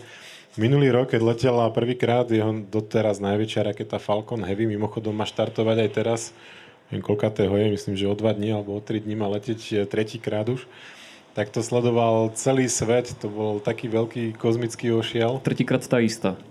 Akože um, ju recykluje. Niektoré sú zrecyklované z druhej teraz, čo poletí v tejto tretej. Takže áno, čiže tá, tú recykláciu v podstate dosiahol. Teraz všetci sa snažia ním inšpirovať, všetci sa snažia ho dobehnúť, lebo on zrazu úplne nastolil uh, úplne novú éru vlastne výskumu vesmíru a kozmonautiky. Naozaj bez neho by tu bola veľká nuda, lebo predtým síce boli v Amerike nejaké firmy, ale tí ako keby mali nejakú raketu a nepocitovali potrebujú nejak zlepšovať, nejak vyvíjať, nejak posúvať tie technologické hranice ďalej, pretože no máme raketu, tá americká vláda si od nás kúpi my to tam vynesieme, zahodíme ju a potom si znova zaplatí celú druhú raketu a je to proste biznis a prečo by sme mali robiť niečo viac a, a prečo by sme mali robiť nejaký nový technologický vývoj, ktorý je riskantný, lebo keď niečo nové nasadzujem, tak samozrejme, kým sa to odladí, tak sú tam nejaké problémy, preto to Elonovi Maskovi aj vybuchovalo, ale práve bez toho by nebol ten technologický pokrok zase. Čiže je to veľmi dobré a myslím si, že aj veľmi potrebné aby sa práve takíto ľudia, takíto vizionári aj komerčné firmy zapájali do kozmického výskumu. Teraz si dáme otázky z publika. Vôbec no, nevidím publikum. Ani, ale... ani ja, preto sa, preto sa takto. Už sa nám tam hlási Ďuri, ale ja ešte predtým poviem, teda poviem, nie, nie, budeš prvý, len sa chcem opýtať uh, nášho technika, Roba, že či by bola taká možnosť, aby sa pýtali aj ľudia z internetu. Ja, dobre, tak ja to len poviem, že ľudia, ktorí nás sledujete, vy štyria, čo nás sledujete, že môžete aj písať akože takto online otázky. No a keď tam niečo napíšete, tak to zodpovieme, Robo to prečíta. No a teraz môžem ísť s mikrofónom? Dobre, tak idem z mikro... Nie, nie, musím, aby to bolo zaznamenané, aby to bolo počuť. Tak eh, prvú otázku dáva Ďuri.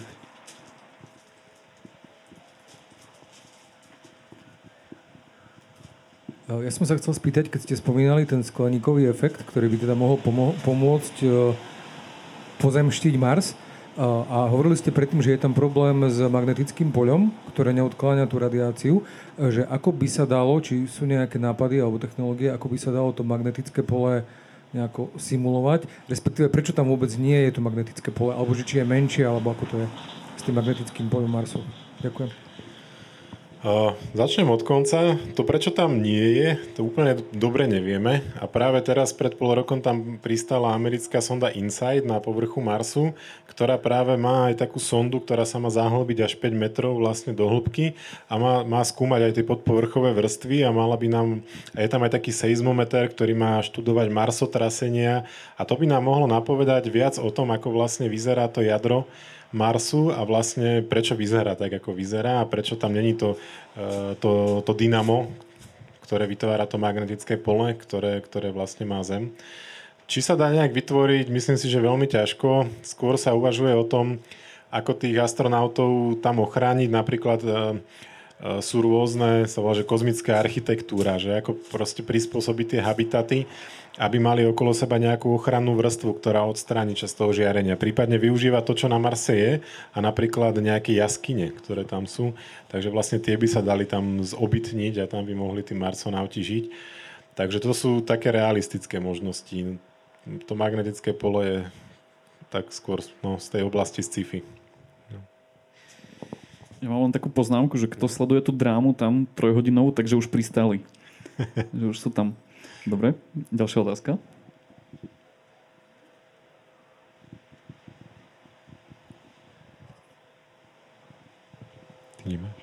Ja mám teda otázku jednu.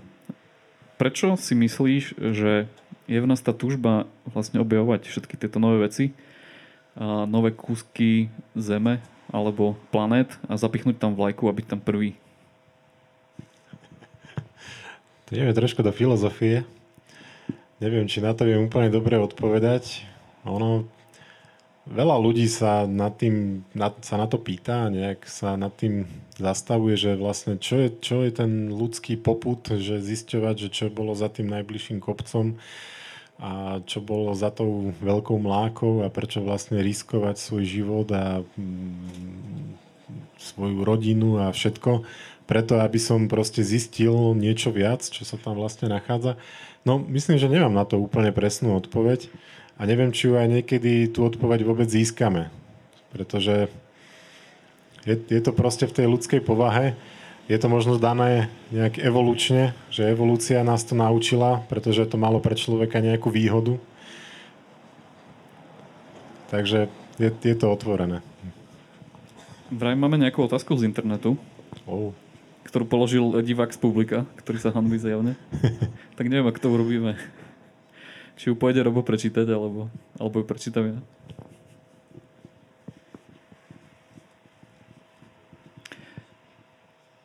No, vidím, že moja manželka pozera tento online stream, to je super, lebo je tam v stane.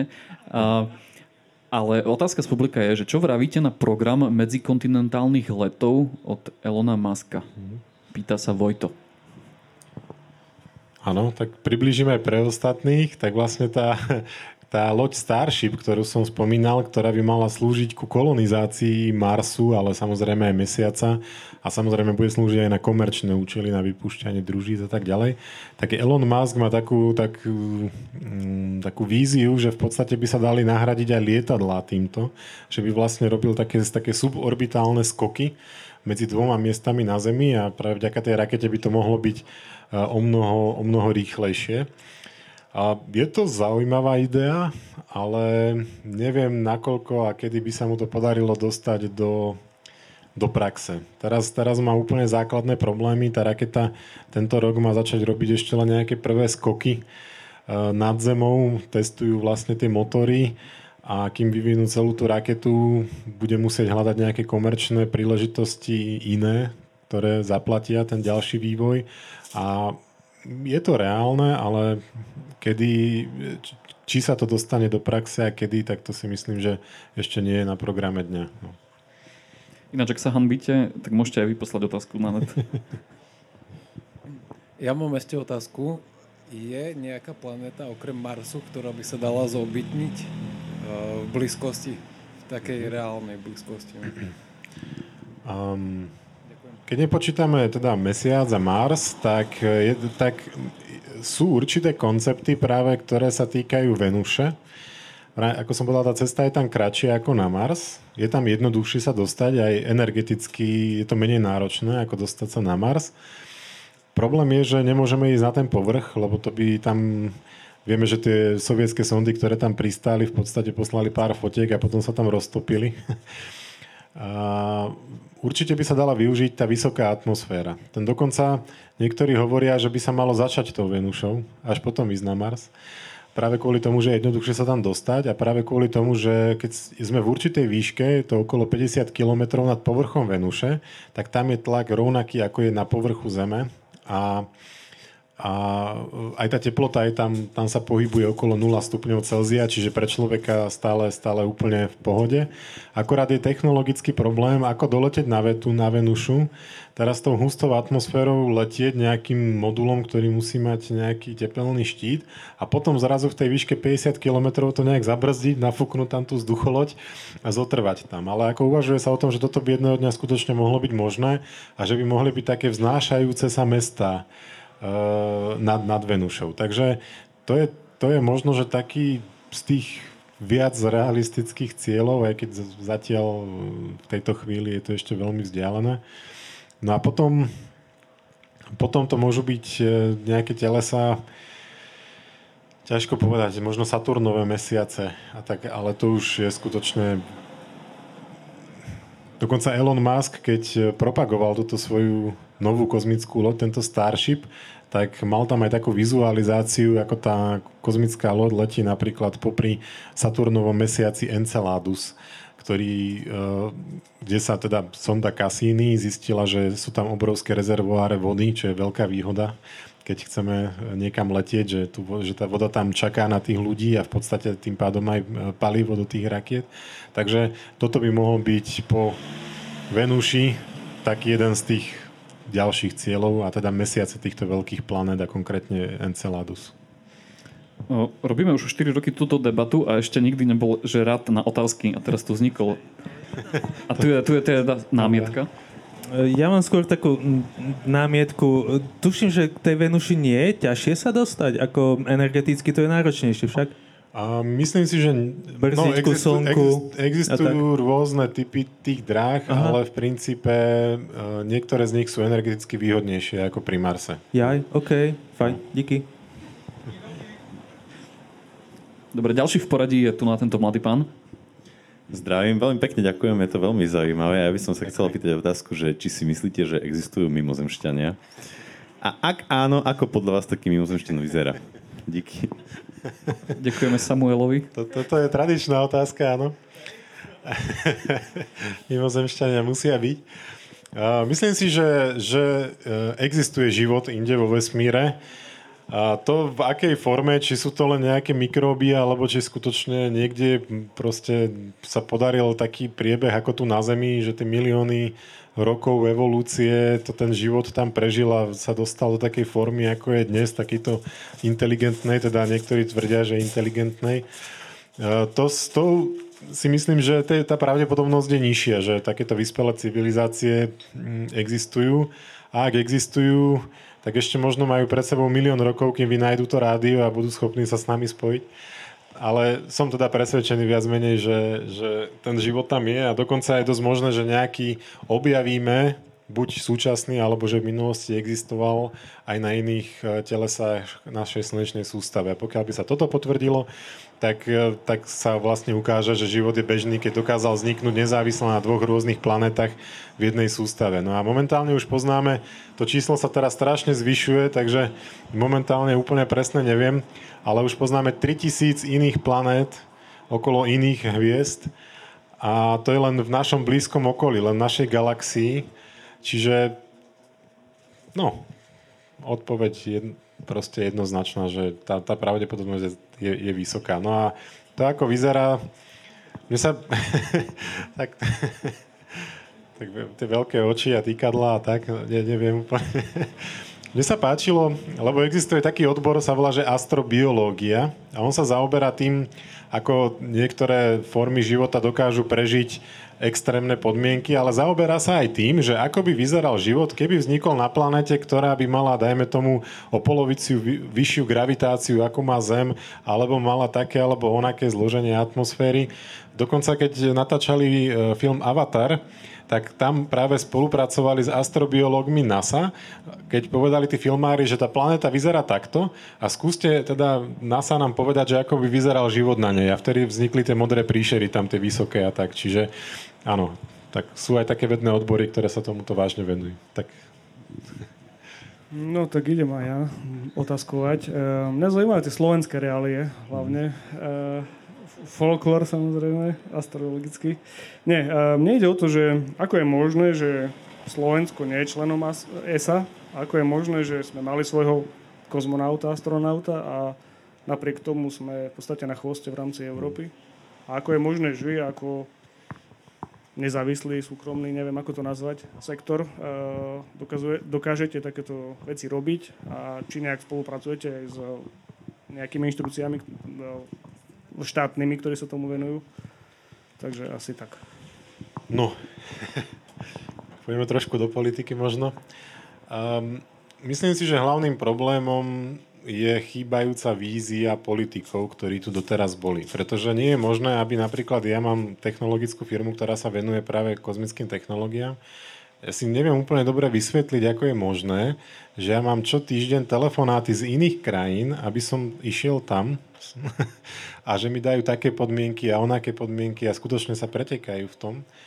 Ako je možné, že Polsko sa rozhodlo, že investuje teraz 420 miliónov do, do je to v dolároch, dolárov, do podpory takýchto kozmických projektov v Polsku. Ako je možné, že v Českej republike existujú dva inkubátory firemné Európskej vesmírnej agentúry.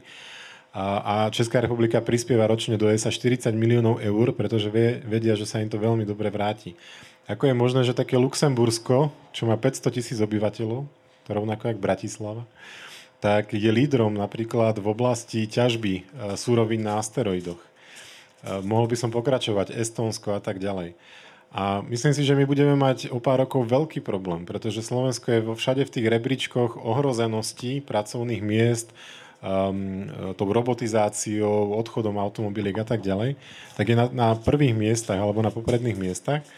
A iné krajiny už to pochopili dávnejšie, že musíme investovať do, do vedy, výskumu a do inovačných firiem, ktoré vlastne prinášajú vysokú pridanú hodnotu a potom teda je veľa peňazí do tej kasy aj veľa tých pracovných a udržateľných pracovných miest. Ale u nás ako keby stále to nikto nepochopil a Európska a členstvo Európskej vesmírnej agentúry je jeden zo spôsobov, ale jeden, ale dôležitý. Ako, ako vlastne to tu naštartovať? Len chýba tu nejaká tá, tá vízia a preto aj možno pred tými voľbami, ktoré sa blížia, tak pozerajte na, na tých, ktorí majú v programe práve podporu vedy, výskumu a inovácií, lebo naša krajina skutočne bude mať veľký problém o chvíľu. A toľko vlastne k tej ese. Ešte možno poviem, že prvá slovenská družica bola aj podporená aj štátom a dokonca zapričinila aj to, že sa podpísala taká prvotná zmluva s Európskou vesmírnou agentúrou. To sa stalo v roku 2015. Je to také, ja to nazývam, že škôlka, to je taká ako keby prípravná fáza pre tú krajinu, predtým, než by sa mohla stať plným členom. A práve budúci rok táto škôlka končí a má, majú politici spraviť rozhodnutie, že, kto, že teda, či, pokra- či ideme byť plným členom, alebo, alebo to celé zrušíme. A preto ja, ja sa snažím aj robiť takú osvetu, kade chodím, že, a hovoriť o tej ese, aby práve budúci rok, keď sa o tom bude rozhodovať, aby, aby proste nejak sme tomu proste pomohli. Čiže taký je súčasný stav. Ja by som najprv odpovedal na vašu otázku, že ako to je možné, tak, e, či prečo je to tak, že nie sme členom ESA, tak možno preto, že posledných 12 rokov malo ministerstvo školstva, teda vedu a výskum pod palcom striedalo SNS, Smer a SNS, tak to je možno, že... Nechcel som to povedať ale, priamo, ale... O, otá- moja otázka je, že existuje uh, spoločenská hra, teda formy Mars, ako by pozná, takisto ako ja, aj moja manželka. Ale konkrétne sa chcem spýtať jednu vec. Je to hra z dielne švedského profesora chémie, A mnohé z tých konceptov, ktoré ste aj vy spomínali, v tej hre má zapracované, normálna dosková spoločenská hra. A jedna z tých vecí je aj to, že ako dopraviť vodu na Mars, tak uh, je tam taký koncept, že nasmerovať nejakú, myslím, že kométu alebo asteroid, ktoré má uh, vo veľkej miere zloženie aj vodu na Mars. Ako je to, je to podľa vás nejako realizovateľné, alebo je to úplne že nejaká utopia, science fiction, proste, ktoré je možné zrealizovať o 500 rokov, alebo takto? Že je to, je to aspoň trochu reálne, niečo také? Ďakujem. Um, myslím si, že môže to byť reálne. Dokonca jeden z programov NASA, ktorý bol zrušený, lebo to zase bol Obamov program a Trump zrušil, tak počítal napríklad s tým, že pritiahneme malý asteroid okolo Mesiaca, alebo na orbitu okolo Mesiaca, čiže on zostane potom obiehať a potom e, my ho, ako nejaká pilotovaná misia ho potom pôjde skúmať. Čiže už dnes existujú rôzne koncepty a spôsoby, ako by sme nejaké malé telesa mohli vlastne mohli k ním prísť, pripnúť sa na ne ľudovo povedané, zapáliť tie motory a odsmerovať ich niekam inám. Problém je, že uh, aby sme dostali na Mars také veľké množstvo vody, tak by to musela byť skutočne veľká kométa. A tam, tam už je zase technologický problém. Čiže uh, teoreticky je to možné, ale ešte by to potrebovalo nejaký čas určite. No. Je to jeden z tých konceptov, ktoré nie sú úplne, úplne sci-fi. Inak napríklad teraz ma napadlo, že Elon Musk eh, kde si povedal, že on má taký nápad, ako rapidne terraformovať Mars, že tam odpáli, odpáli pár eh, termonukleárnych bomb. no. takže, takže tých nápadov, tých nápadov je viacero, ale treba ísť krok po kroku. No. Treba najprv vyvinúť tie základné technológie, aby tam vôbec tí ľudia mohli doletieť, aby tam mohli prežiť a aby sa mohli odtiaľ vrátiť a potom môžeme pokračovať ďalej s tou terraformáciou. Ale toto by teoreticky bolo možné v nejakej strednodobej, v strednodobom horizonte. No. Ja som tu na zastupca staršej generácie, takže chcel som položiť niekoľko otázok, ale vidím, že teraz som absolútne mimo, lebo toľko tých e, terminus techniku sa to nahromadilo, že asi by som, tak radšej poviem taký malý komentár svoj. Dobre. E, ak môžem teda. Jasné, jasné, nech sa páči. Ďurko, Ďurko je môj zať, takže Ďuri, ty drž. Šat. No, slušne. E, stále sa hovorí o tých e, Trumpových kadejakých problémoch, ktoré on vlastne tými, tými jeho clami a podobne, neviem to presne, presne povedať, ale zdá sa mi, že by bolo treba to, čo ľudia potrebujú dostať či na Mars alebo Venušu, alebo na nejaký asteroid, treba nám peniaze a ľudské zdroje. No kto ich má viacej ako Čína? Ja by som osobne Čínu podporil, pretože veď tam mm, zdá sa, že aj môže dojsť k nejakej katastrofe a tých ľudí je tam príliš veľa. Bez ohľadu na to, že nie som nejaký xenofob alebo niečo také. No a ešte jeden komentár k týmto uh, mužíkom. Neviem, kto sa pýtal, že ako vyzerá ten mužík, ale my to máme už vyriešené, lebo keď sa pamätáte, Dlabáček, Vyčítal a ďalší karikaturisti, oni vedia, ako vyzerajú títo panáci. Sú také zelené malé figurky, asi do 70 cm s tykadielkami a majú veľmi múdre, múdre odpovede. Napríklad, pýtali sa Dlabáčka, keď pristali s tanierom na, e, pri nás, že vraj počuli, že tu sú ľudia, ktorí vyzerajú ako byť e, buchty, e, oni ich totiž privítali, tí Česi, to bolo to Česi, takže ich privítali buchtami s mákom. A oni hovoria, že, že my slyšíme, že to tady není byť buchty s mákem, ale tady byť buchty kreva mlíko. Čo vieme, čo to znamená. Ďakujem za ten svoj pokec. Uh, Zdavi, mohol by som jednu otázku, lebo tie Mars veci a to mi príde trošku ešte sci-fi. Mňa skôr zaujíma taká aktuálna vec, odpad nad nami vo vesmíre zo všetkých vecí, ktoré sme tam vypustili a ktoré sa tam ďalej pušťajú a ktoré nie sú sranda. Môže tam fungovať nejaká, čo ja viem, vesmírna stanica, uh, ona je síce vyššia, ale nejaké nové satelity, ktoré chce Elon Musk vypustiť, že by celá Zem mala internet a proste nezničí mu to ten odpad, ne, neposeka sa to tam? Veľmi dobrá otázka. Um začnem tak, že tých prvých 50 rokov kozmonautiky, v podstate tá situácia bola viac menej stále taká istá, že len Američania, Rusi, Číňania, Európa tam niečo vypúšťala, ale za posledných 10 rokov sa tá situácia začala dosť rapidne meniť a v podstate sa to dá demonstrovať aj na príklade prvej slovenskej družice, že občianske združenie zo Slovenska môže mať zrazu vlastnú družicu vo vesmíre. A takýchto družíc tam má letieť niekoľko tisíc v najbližších 5 rokoch. Elon Musk počíta s tým, že ten jeho systém Starlink bude mať, ak sa teraz nemýlim, 12 tisíc satelitov, celý ten systém. Existuje konkurenčný projekt rovnaký, konkurenčný OneWeb, ktorý chce mať toľko istotných satelitov a tak ďalej. Čiže tam skutočne hrozí k tomu, že, uh, že si zaplníme tú orbitu tak, že už naďalej nebude možné ju potom ďalej využívať. A začalo sa to riešiť dosť intenzívne aj na pôde OSN a ja som v jednom, v jednom technickom podvýbore tohto výboru OSN pre vesmírne aktivity a tam už sa niekoľko rokov e, toto rieši a snažia sa nejak krajiny dohodnúť na nejakých, to nazvem, že pravidlá kozmickej premávky. Takže máme pravidlá cestnej premávky, tak by sme mali mať, keďže sa nejak začína tá kozmická premávka stále zvyšovať a zvyšovať, tak musíme prijať aj nejaké takéto pravidlá. Dokonca, keď sa hovorí o nejakej orbite, tak sa hovorí ako o vyčerpateľnom zdroji. Pretože boli tam krajiny, nejaké malé, napríklad Bangladeš, a teraz povedali, že no, tak my ešte síce nevieme dnes vypustiť vlastnú geostacionárnu družicu, ale za 30 rokov to asi budeme vedieť, ale vy nám to dovtedy obsadíte, takže vy nám ako keby odopierate naše budúce právo na miesto na tej orbite a toto sa tam naozaj intenzívne rieši. Napríklad sú už niektoré nepísané pravidlá, takéto nanosatelity, ako bola aj prvá slovenská družica, sa umiestňujú na veľmi nízke orbity, aby v podstate do niekoľkých rokov sa o ne postarala príroda sama. Oni postupne brzdia až za pár rokov, pri SK to je nejakých 5 rokov od štartu, tak vlastne klesnú tak nízko, že vletia do atmosféry Zeme a zhoria. No a pri tých družiciach, čo lietajú na tie vyššie orbity, tak tam sa uvažuje o rôznych veciach.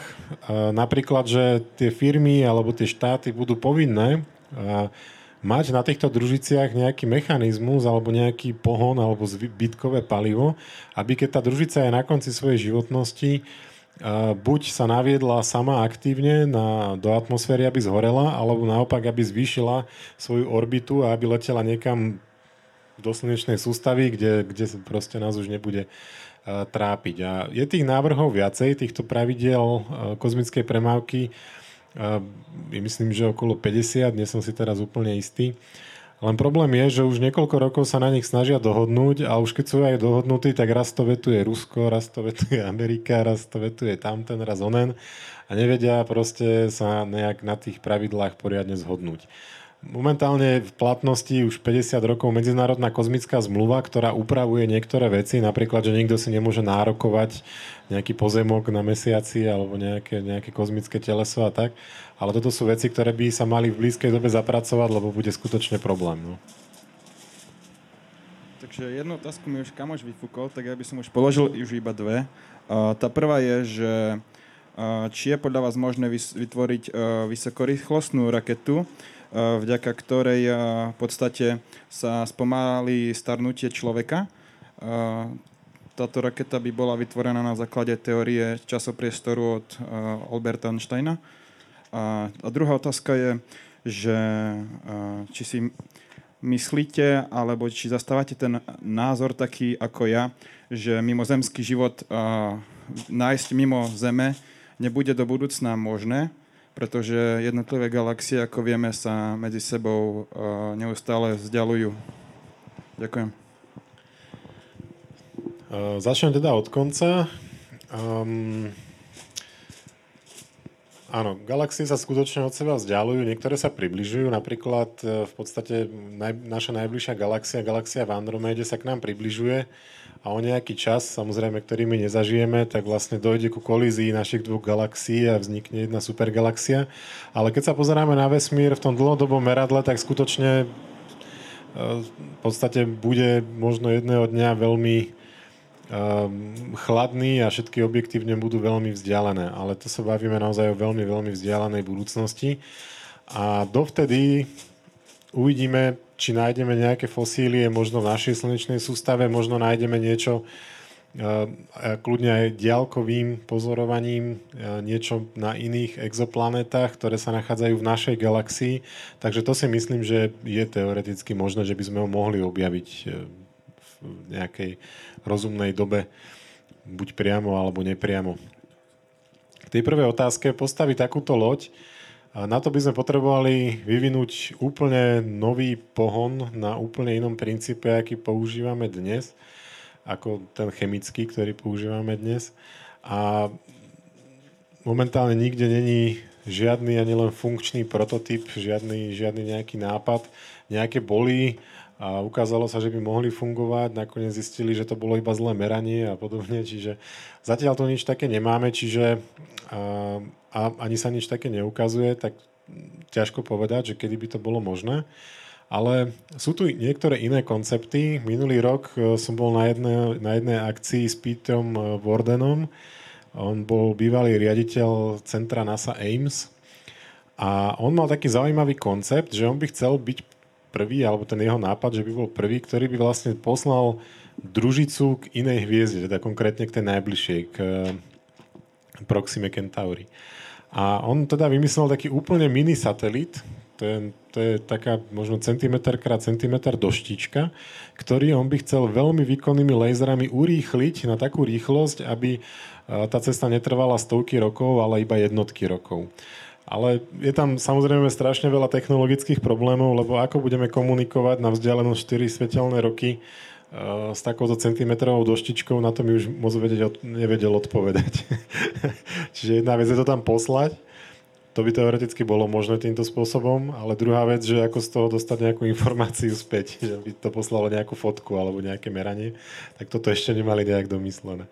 Takže toto sú zatiaľ také akože jediné koncepty, trochu realistické, čo sa týka výskumu uh, iných hviezd, respektíve dosahovania týchto vysokých rýchlostí. Ale, ale vrajím, sme pri centimetrovej doštičke, to není kozmická loď s ľuďmi. Takže... Ja si robím stories, môžeš pokračovať. um, dobre, tak uh, ak si zodpovedal na tú otázku, tak ja mám poslednú. Dobre. Uh, či máš rád sci-fi? A aké z toho, čo si videl alebo čítal, bolo pre teba také, že najrealistickejšie? Ja sci-fi zbožňujem úplne najviac. V podstate mňa formoval od nejakých 5 rokov Star Trek a ten, ten milujem doteraz. Teraz pozerám Discovery, nemám na to moc času, tak jeden diel za týždeň maximálne, ale pomaličky to nejak ide. Samozrejme klasiky Star Wars, e, knižky, e, jedna v podstate tá už letela aj do vesmíru stopárov z prievodca galaxiou. Práve Elon Musk dal do priehradky tej Tesly, čo ju vyslal na orbitu k Marsu. Takže to sú také moje obľúbené knižky. No a čo sa týka reality, mne, veľmi rád mám knižky od Artura C. Clarka, pretože on bol naozaj odborník tejto oblasti a z tých sci-fi a z tých jeho knižiek je to cítiť. A keď som čítal od neho napríklad Rámu, alebo celú tú ságu Rámovu, tak mňa úplne na tom uchvacovali tie detaily, e, ako on vlastne popisoval aj tie fyzikálne zákony, ak v podstate, ak tam tá loď prišla k tomu válcu, ktorý rotoval, tak ak tam popisoval, že museli v tej ose, že keď sa vychýlili, tak na nich pôsobili tie sily tak či onak. Takže to sa mi páčilo kvôli tom, tomu realistickému popisu v podstate toho, ako by to asi skutočne vyzeralo. Samozrejme, asi je sci-fi to, že sem priletí nejaká tá kozmická loď a že ju budeme takýmto spôsobom skúmať. Ale čo sa týka tej reality a toho, toho, toho popisu, tých udalostí a tých fyzikálnych zákonov a podobne, tak v tomto myslím si, že ten Clark bol najrealistickejší. To bol Jakub Kapuš. ďakujem. Ďakujem za pozornosť. No, veľmi pekne ti ďakujem, že si sem k nám meral cestu. To je taká typická záverečná veta pre našich hostí. A môžeme si na záver spraviť potom spoločnú fotku. Dobre? Jasné. Dobre, super. No a ešte mám nejaké, nejaké, organizačné, nejaké organizačné oznamy. Ak ste prišli neskôr a páčilo sa vám tu, ako sme tu debatili, tak nás môžete podporiť tam pri mojej pani, tam zbiera vstupné. A naša najbližšia akcia bude Peča Kuča. Bude už o týždeň, budúcu sobotu. O... Sa nepočujem, Pali. bude, bude najbližšiu sobotu v synagóge. Začneme o 8. večer. No a potom náš festival Rúžový bicykel, ktorý už 7 krát bude tu na v Bašte, tak bude 20. až 20. Pardon, 22. až 23. augusta, čiže prvýkrát cez jarmok, tak môžete si to, môžete si to poznačiť. Taktiež máme nejaké zľavy v našom obchode na webe a záznamy z takýchto debát a prezentácií nájdete na našom YouTube, Facebooku, Instagrame a podobne. No a posledná vec je poďakovanie. Ďakujem vám, že ste prišli, že ste to vydržali, že ste sa tak zomkli pod tou biednou striežkou, ktorú budeme musieť teraz spratať. Ďakujeme Bašte, kultúrnemu centru, ktoré je za nami a nad nami, za to, že tu môžeme chodiť a robiť takéto akcie. Ďakujeme dobrovoľníkom, ktorí nám tu na dneska pomohli, divákom na nete, ktorí ešte tam ostali. Ja ďakujem napríklad aj Alenke, že mi pomáhala s konceptom týchto otázok. No a ďakujem ešte raz nášmu hostovi a dúfam, že sa uvidíme niekedy na budúce na ďalšej akcii občianskeho združenia Kandelaber. Takže vám želám pekný večer a uvidíme sa niekedy na budúce. Majte sa fajn. Ďakujem.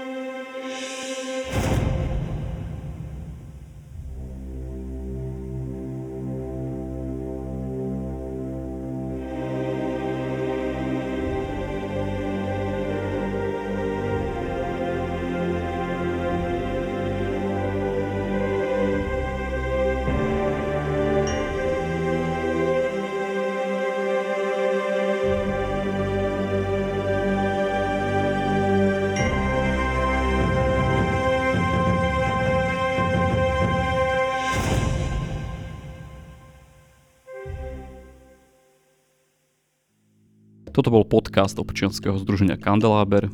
Viac o nás nájdete na www.kandelaber.sk.